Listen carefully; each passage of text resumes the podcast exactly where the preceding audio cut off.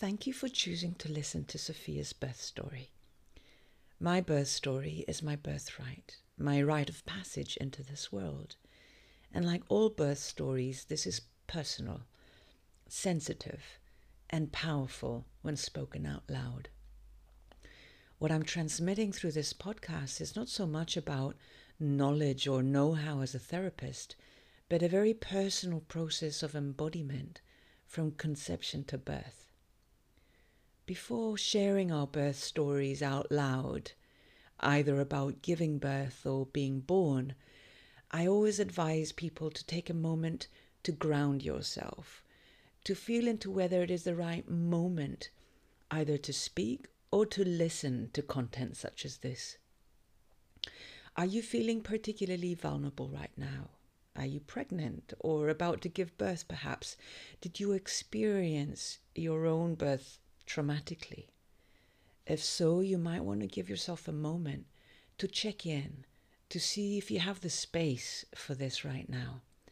If you're driving, feeding, or multitasking while listening to this, please be aware that it's a deep dive and that it can be emotional. If you feel overwhelmed by listening to any of the content, please allow yourself to stop, pause, or come back to it later. And if any questions do show up for you, please feel free to reach out and get in touch. Thank you for listening in. According to David's description, the prenatal journey is a five day workshop during which students explore prenatal life from conception to birth. Using movement patterns in the water, the life of the prenate is explored from a single cell to an inchworm to a fully developed infant. Talks and meditations deepen the emotional understanding of each period. These include such themes as separation from the divine or divine homesickness, incarnation shock, attachment to the uterine wall, bonding issues, umbilical toxins, the loss of a twin, and many others. Students learn to release these prenatal shock patterns from the body tissue and to support the healthy unfolding of the authentic self. What struck me the most when I finally got to join the class was how many of David's students returned to take this particular class over and over again because it is such a powerful healing journey.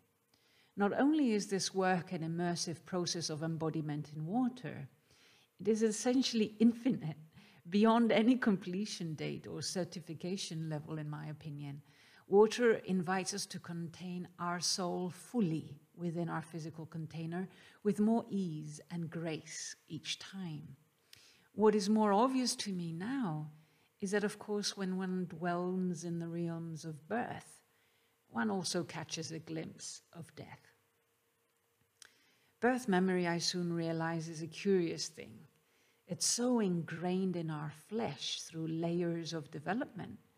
Our brains are so wired by it, creating permanent long term structures of behaviors, that it becomes a particular kind of a challenge to put a distance between ourselves and it.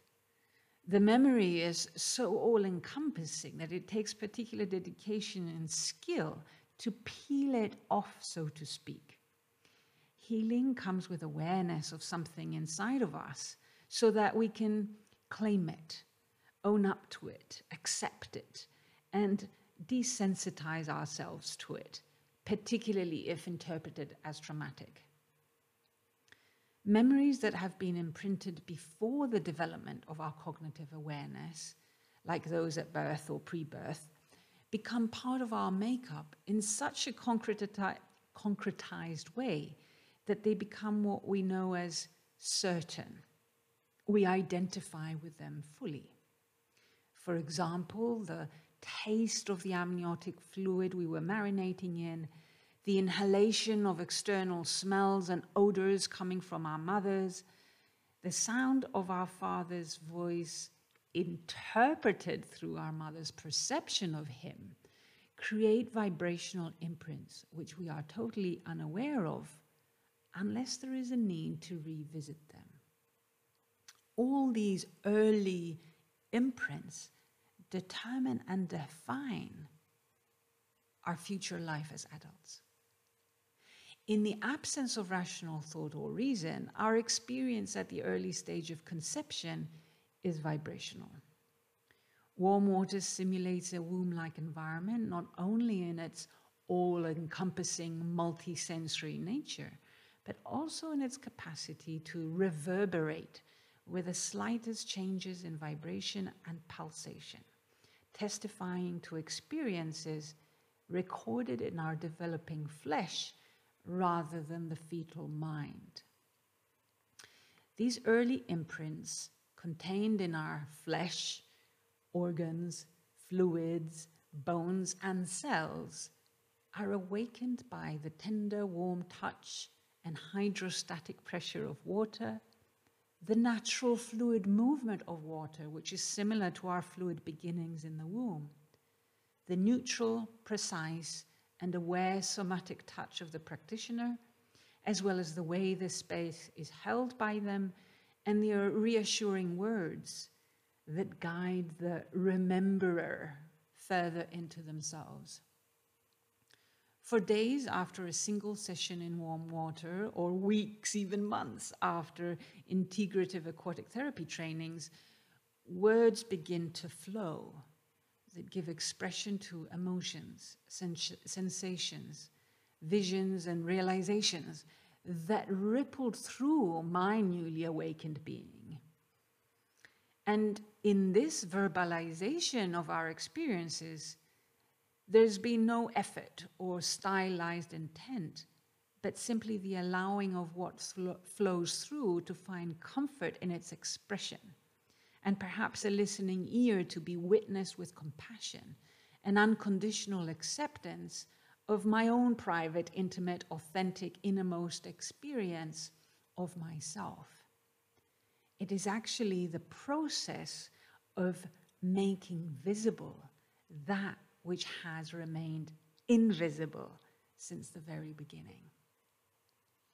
The result of an aquatic therapy session is a deeper, clearer, more expanded sense of self from the inside out, and quite practically on all levels. One might begin to hear better or even feel taller. One might feel more able to place their borders and boundaries or simply they might have more vitality and bounce in their step. What becomes clearer over time is that the more one retrieves their unique essence from early collapsed developmental spaces, the more one becomes full of oneself, so to speak. By remembering more of who you are, you are becoming more authentically you.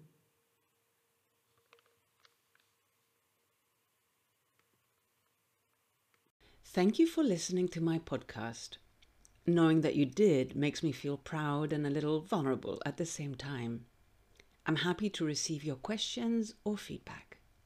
If you would like to support my work, you can do so through a one off donation or by subscribing to the podcast. All the details of how to do so are in this episode description. I am, of course, available to support you individually, online, or to welcome you in person on retreat on the beautiful island of Corfu, Greece. If you own a business or if you're part of an organization, I might be able to present an inspirational talk for your audience or even develop a training program for your staff. Thank you for considering all options and thank you for listening in.